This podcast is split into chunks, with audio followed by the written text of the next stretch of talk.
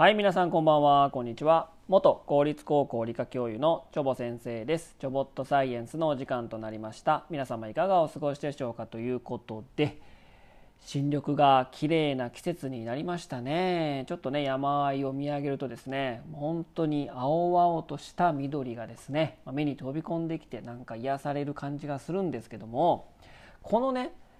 まあ、色彩豊かな緑のこの青々としたね新緑の季節を感じることができるのはですね、まあ、我々が我々がですね、まあ、色の認識色覚を持ってるからなんですね。で我々の目というものはですねレッドグリーンブル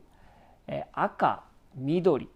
青のこのね3つのこの色を認識することができて、まあ、それの組み合わせによってですね、まあ、色覚っていうのを生じてるんですけども今日はですねそのまあ、光の三原色というか、まあ、色の三原色のプラスもう一種類色が認識できるというですね4原色が見える人間がいるっていうねお話をしたいと思います。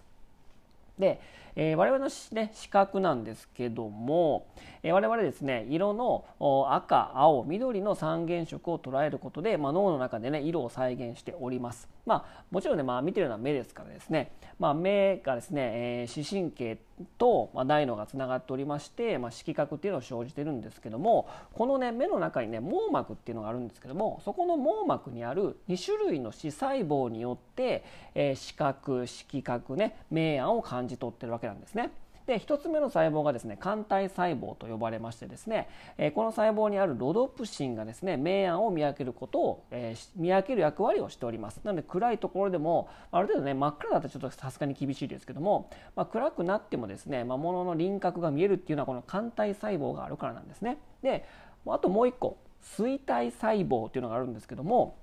この錐体細胞が色を認識しているんですね。この錐体細胞にあるオプシンと呼ばれるタンパク質で、えー、色を認識しております、まあ、色はね基本的にまあ光の波長ですのでなので短波長から長波長まで、えー、ピークとする、えー波長がですね3つあります。それがですねレッドグリーンブルーなんですね。なので三原色ということでこの色の組み合わせ赤と緑と青の色の組み合わせを再現して脳で、えー、認識して視覚が生じてるわけなんですね。この錐体細胞はですね明るいところでしか働かないので暗いところでね、まあ、暗くなっちゃうと、まあ、色の認識ができなくなりますよね、まあ、明暗の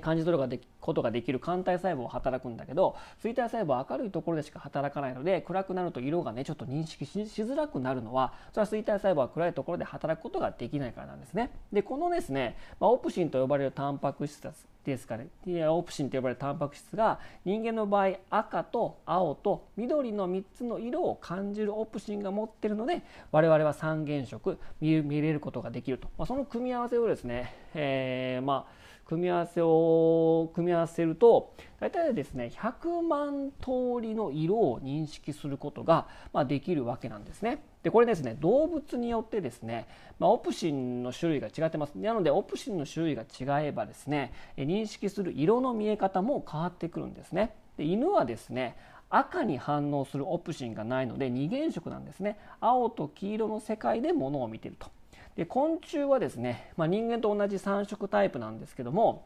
昆虫の場合は赤と黄色と紫外線のですね 3, 3色の、まあえー、と視覚を持ってるんですね、うん、なのであのなんでこれ昆虫がですねえー、と紫外線を見えるかというとですね結構ね花ね花って割とね紫外線を発する、えー、色が、えー、結構ありましてですね、まあ、昆虫にね、まあ、分かりやすくするためにですね、えー、紫外線の波長を持って、まあ、反射してね紫外線を反射している花が多いので、まあ、それは昆虫をおびき寄せるためにですね、まあ、そのまあその進化の過程でですね、え花の紫外線とそれを見るために、まあ、蜜運んでもらわないためにはですね、え、花もですね子孫を残せていきませんのでそれを呼び寄せるっていうことでですね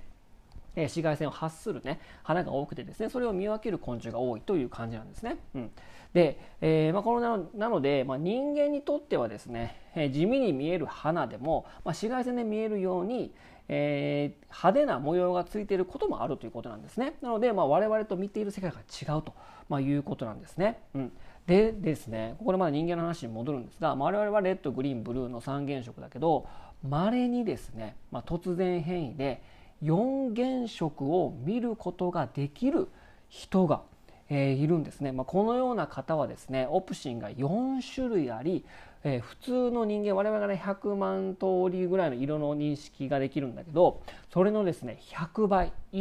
約1億色の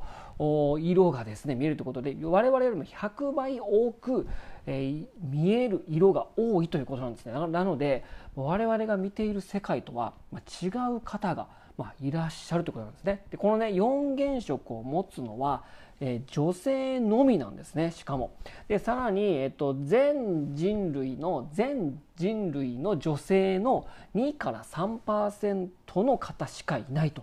まあ、いうことなんですね有名なのは有名なのはですねサンディエゴに住む画家のコンセッタ・アンティコさんっていうですね4原色を持つ画家の方もいてですねもう色彩豊かな、まあ、絵を描かれてるわけですけども、まあ、我々はそもそもね3原色の色しか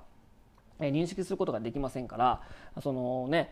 コンセッタさんにはこの色に見えてるけどこの色にしか見えないみたいな、まあ、そういう現象が起こるんですけどももう我々とは全然違うね世界の見え方色の見え方がしてると。